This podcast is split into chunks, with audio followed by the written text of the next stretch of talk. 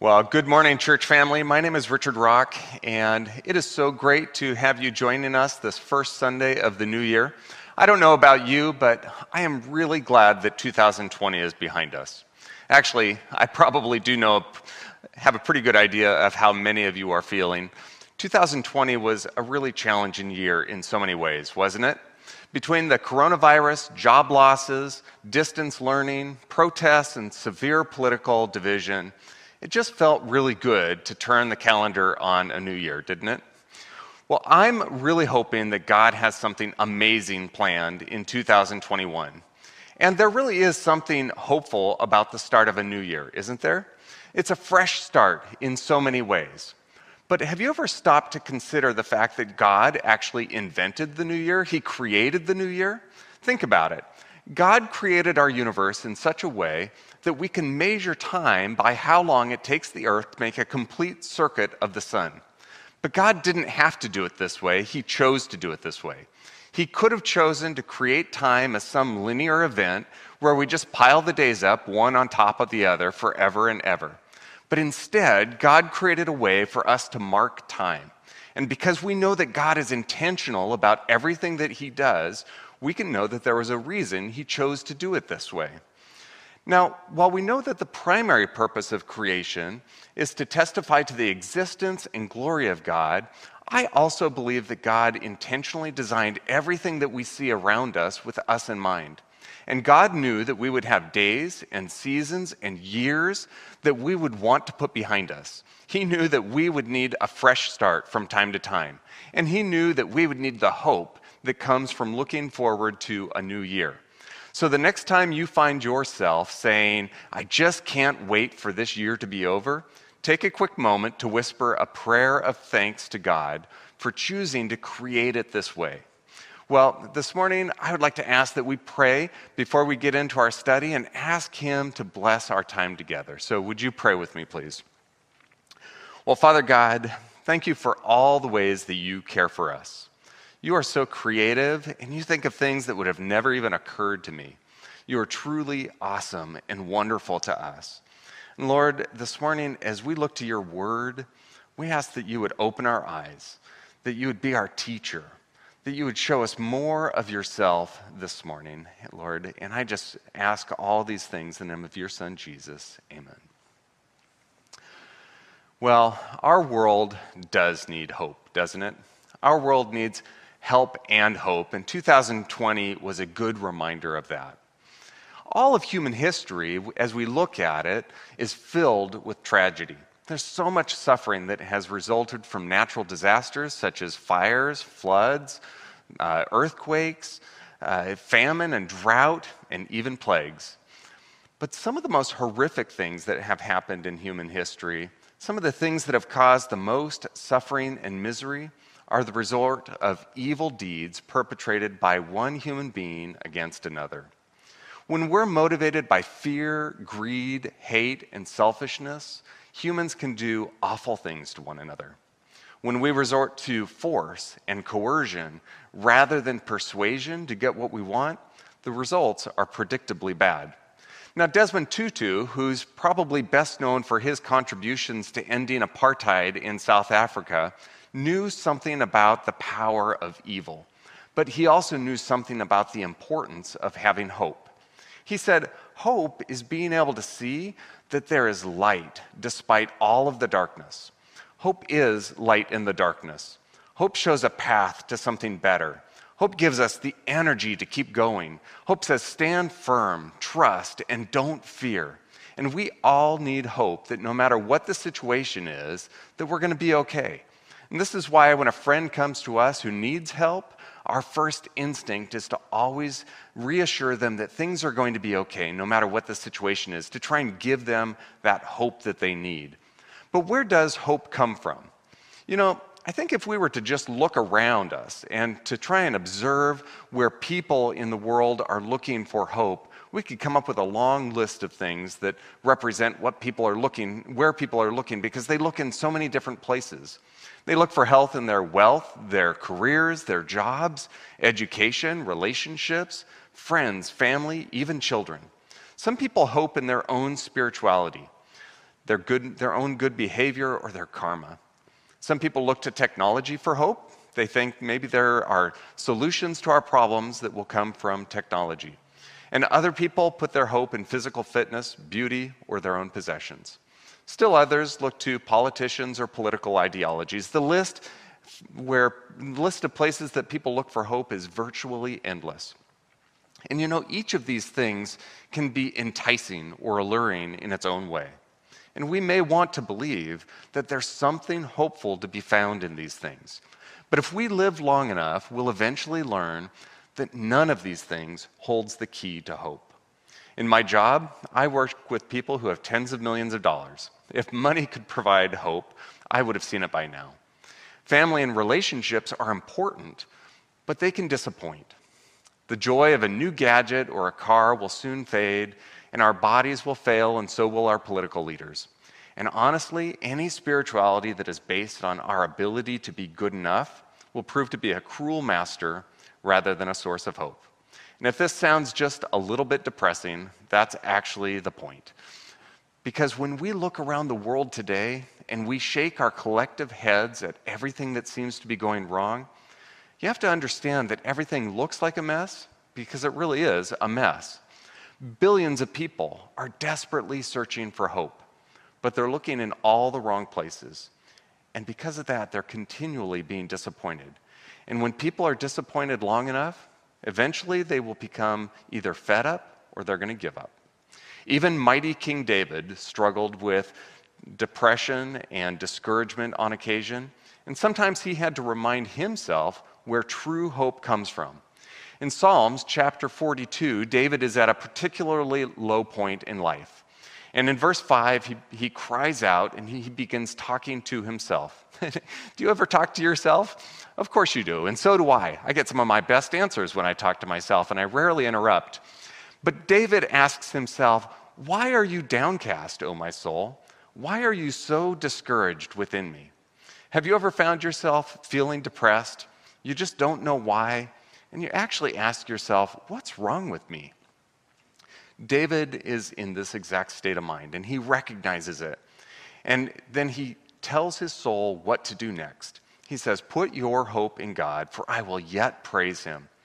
David understood what many of us know, and that is that if our hope is limited to the things of this world, we're also going to be without hope. But David had God, and so do we. As followers of Jesus, we know that our hope is found in Jesus. And so when we see people looking in the wrong places for hope, we can point them in the right direction. And that's actually our job as the church. This is why Tim so often reminds us that the church is the hope of the world. And the world is desperate for this hope. We see that desperation all around us every single day. But thank God because hope is available. And it can be found on every page of the Bible. And this is why I read the Bible every single day, because just like you, I need hope to get through every day. So I want to ask you to open your Bibles this morning to Isaiah chapter 40, and I want to look at some of the hope that the Bible offers each of us this morning. Now, Isaiah is the second longest book of the Bible. And I believe that it mirrors the entire Bible in some really interesting ways. For example, the Bible has 66 books that uh, make up the whole Bible. Isaiah has 66 chapters. Now, chapter numbering is not divine, but I find this symmetry to be very interesting. Additionally, the Old Testament has 39 books. And many people agree that while the Old Testament is very important to the Christian faith, it can be a little heavier to read, a little more difficult to read. And similarly, the first 39 chapters of Isaiah have a noticeably heavier tone than the last 27 chapters of the book. And in the same way, the Bible's tone changes very dramatically in the New Testament, which begins with the book of Matthew in the New Testament. And Isaiah's tone changes in the 40th chapter as well. And this is where I want to start our reading this morning. Now, if you're reading in the NIV version, you'll find that even the section title sounds hopeful. It says, Comfort for God's People. Now, we're going to look at this chapter in three parts this morning. First, we're going to look at verses 1 through 3, where we're going to see a foretelling of our hope.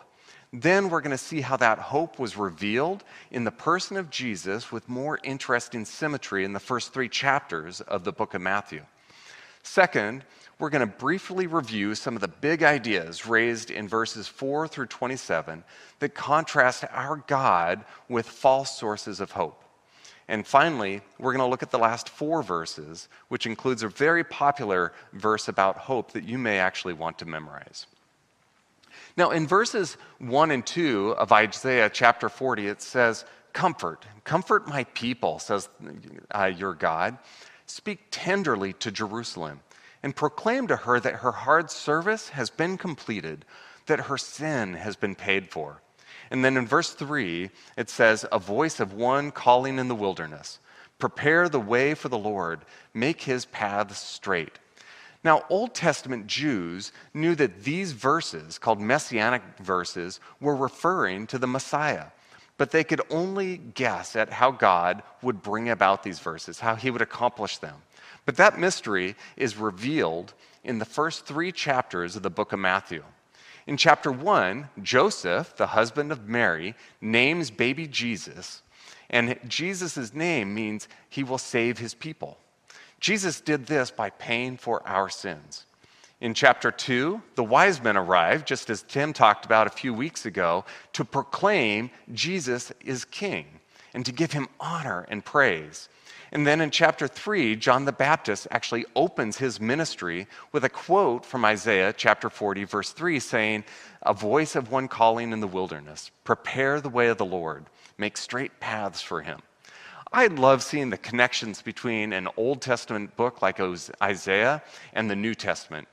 In fact, many people see these connections to be so clear that they will actually say that the Old Testament is the New Testament concealed, and that the New Testament is the Old Testament revealed. Now, the next 24 verses, the large center of this chapter, Isaiah contrasts the things of this world that sometimes we're tempted to set up as idols in God's place um, with our God. Now, we don't have time to uh, go through these verses in detail this morning, so let me just summarize in the following way. Isaiah tells us that someday we're all going to see God's glory. And as his glory is revealed, we're going to boldly proclaim the good news from the mountaintops and in all the cities. God will come in power and rule with a mighty arm, but at the same time, he will tend his flock with love and gentleness. I love this picture because it just sounds to me like a beautiful image of who Jesus is. He's powerful and he rules with a mighty arm, but he loves for us. He loves us and he cares for us. And you know, the truth is that there is no other person or thing that could ever care for us like God does. But in addition to these things, our God is full of wisdom and knowledge. And so Isaiah asks a series of questions. He says, Who can fathom the Spirit of the Lord? Who did God consult to be enlightened? Who taught God right and wrong, the right path? Who gave God knowledge and understanding? And of course, the answer is no one. And for these reasons, there is simply no earthly sacrifice great enough to properly honor our God. Isaiah's point in these verses is to highlight that there's no one who can compare to our God. There is no idol that can compare to our God.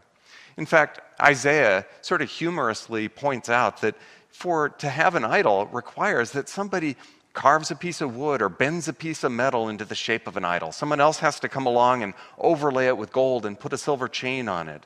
And finally, someone else comes along and securely fastens it so that it doesn't accidentally fall over. It's kind of humorous when you think about it, to think how quaint it appears. And uh, it's hard to believe that people used to worship things like this, right? But are we really that different today? You know, our idols may not be made of wood and covered with gold, but maybe they're made of silicon and covered with gorilla glass. Or maybe our idols are made of paper and come with the great seal of the United States on them. Maybe our idols are all of the things that we look to for hope that cannot offer true, lasting hope. God laughs and he says, All these things will just wither away with one breath.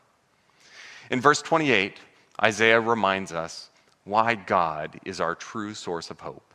He asks, Do you not know? Have you not heard? The Lord is the everlasting God, the creator of the ends of the earth. He will not grow tired or weary, and his understanding no one can fathom. He gives strength to the weary and increases the power of the weak. And that's why in verse 31, we can rely on the promise that those who hope in the Lord will renew their strength. They will soar on wings like eagles. They will run and not be weary. They will walk and not be faint. This is where true hope comes from from a God who doesn't grow weary, who has the power to save us from our sins, who can lift us up, and who can offer us wisdom and knowledge that the world doesn't have to offer. King David understood this. That's why, at a low point in his life, he told himself, Put your hope in God. And the last verse of Isaiah here, this uh, chapter 40, verse 31, is a verse that many Christians have memorized when they need a source of hope. And if you're not memorizing scripture, I highly recommend con- that you consider doing so because in John chapter 15, verse 7, Jesus says, If you remain in me and my words remain in you, ask whatever you wish and it will be given to you. Memorizing scripture is actually a great way to literally keep God's word inside you. And so if you will commit to memorizing Isaiah 40, verse 31, then the next time you're feeling the, low, the next time you're feeling low or depressed or discouraged, you'll have a great verse easy at hand to give your soul a great sermon just like King David did. Unfortunately, according to a recent survey conducted by the Cultural Research uh, Center, many fewer Christians are spending time in God's Word today. And because of that, they're less prepared to look for hope in the right places than ever before. And this report also revealed that a majority of Christians question whether or not there's even such a thing as an absolute standard for right and wrong. And many Christians aren't even sure whether or not the Bible is completely trustworthy any longer. These are actually very disturbing trends in the church today. And maybe this is part of the reason why we see such an increase in hopelessness all around us, because the church is no longer as well equipped to share the good news with others. Jesus told us, Go and make disciples, teach them how to follow me well. But where does our good news come from if not the Bible? What do we teach new followers of Jesus if not what Jesus teaches us in the Bible? What is our truth if not the Bible? Jesus tells us in John chapter 8, verses 31 and 32, that when we follow him, that is when we'll know the truth. And it's this truth that will set us free. But there's no truth without God's word, and there's no freedom without truth, and there's no hope without the freedom that Jesus offers.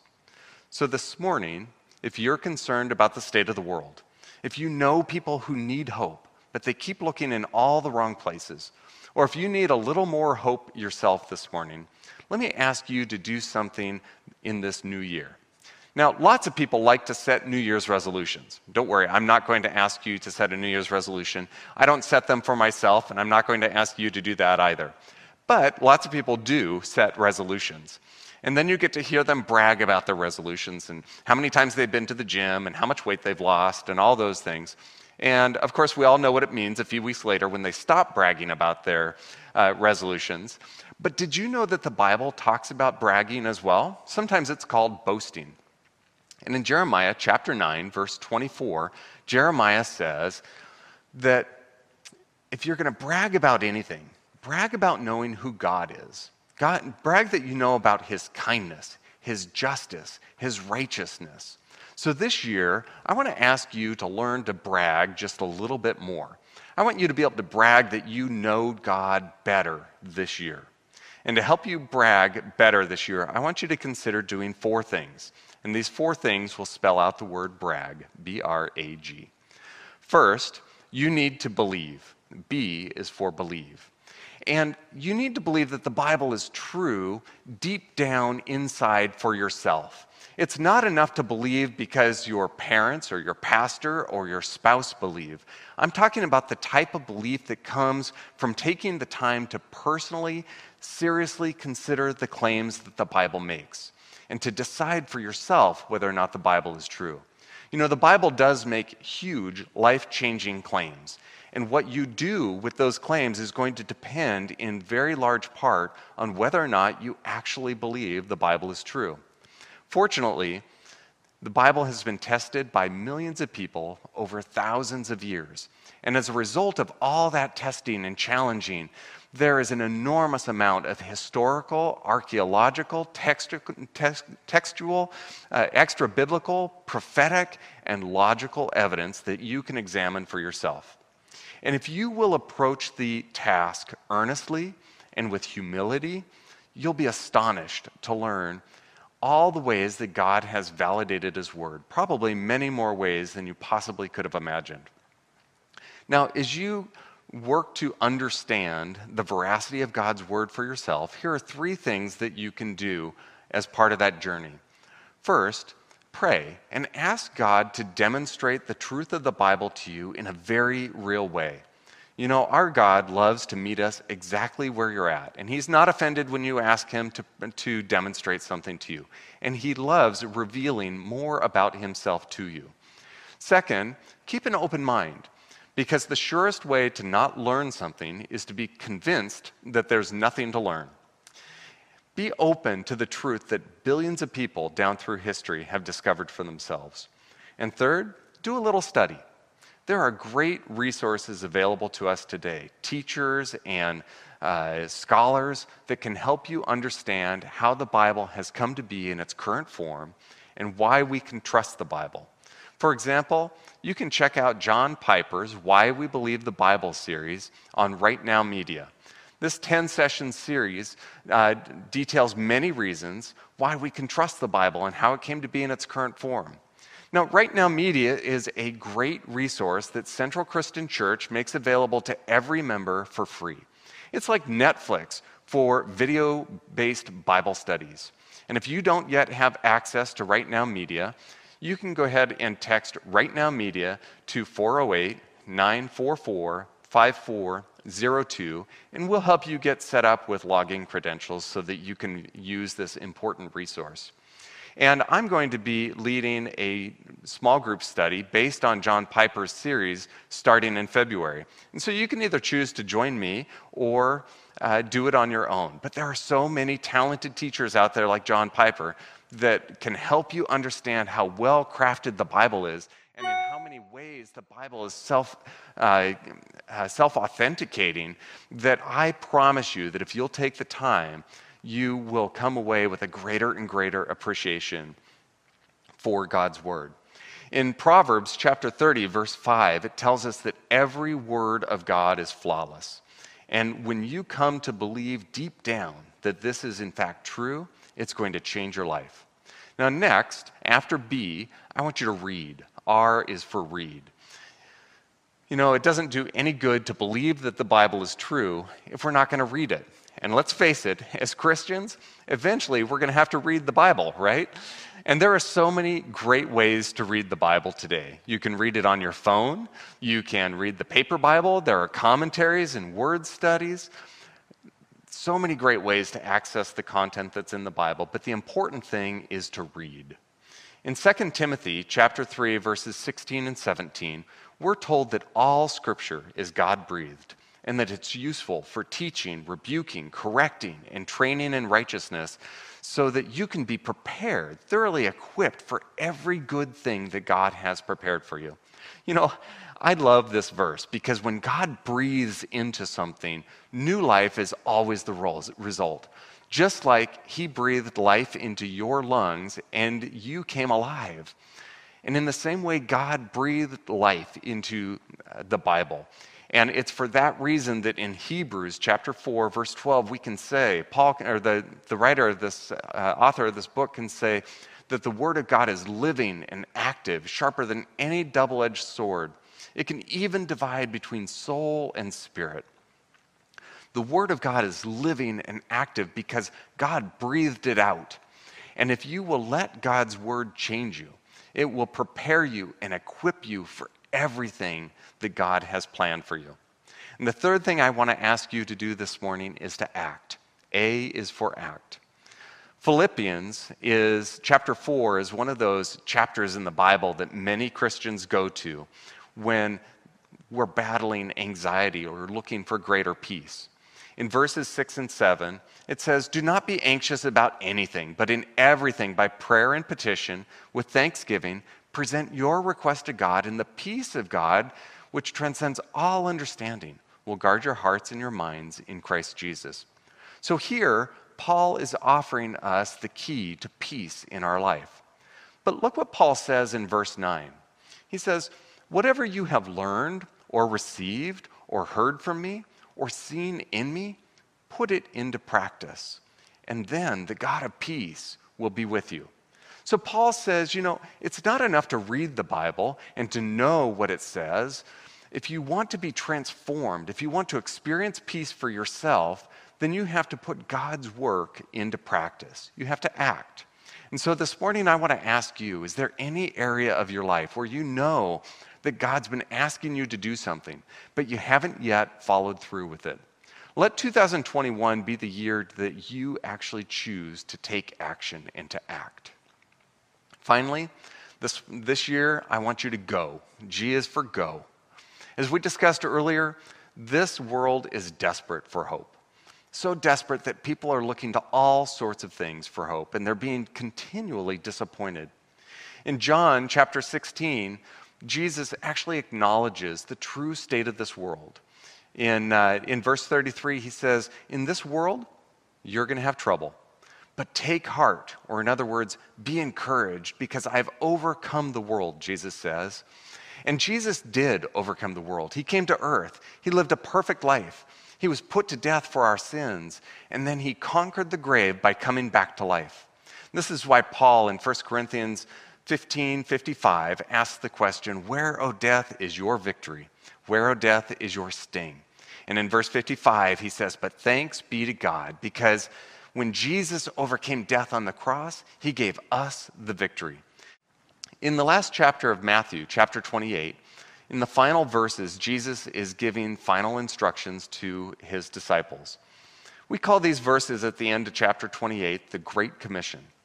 Jesus declares in these verses that because he conquered death, he now has all authority over this world.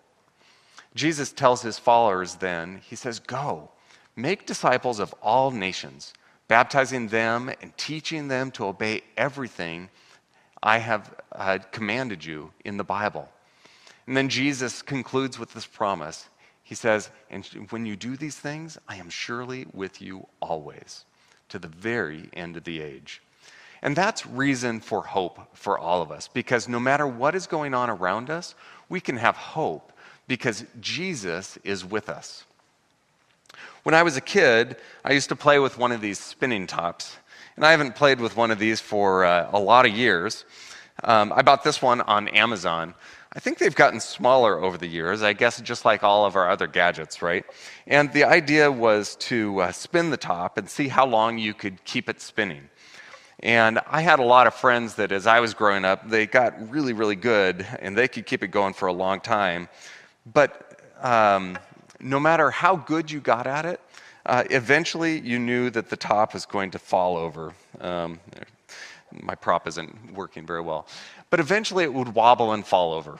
And you know, 2020 uh, was one of those years that I was really glad to put in the rearview mirror and to turn the calendar on it.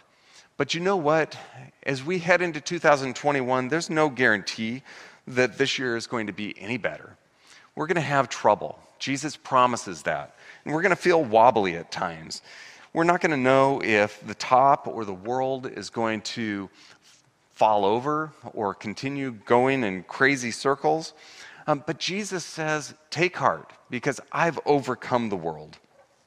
And because I've been victorious, I have all authority.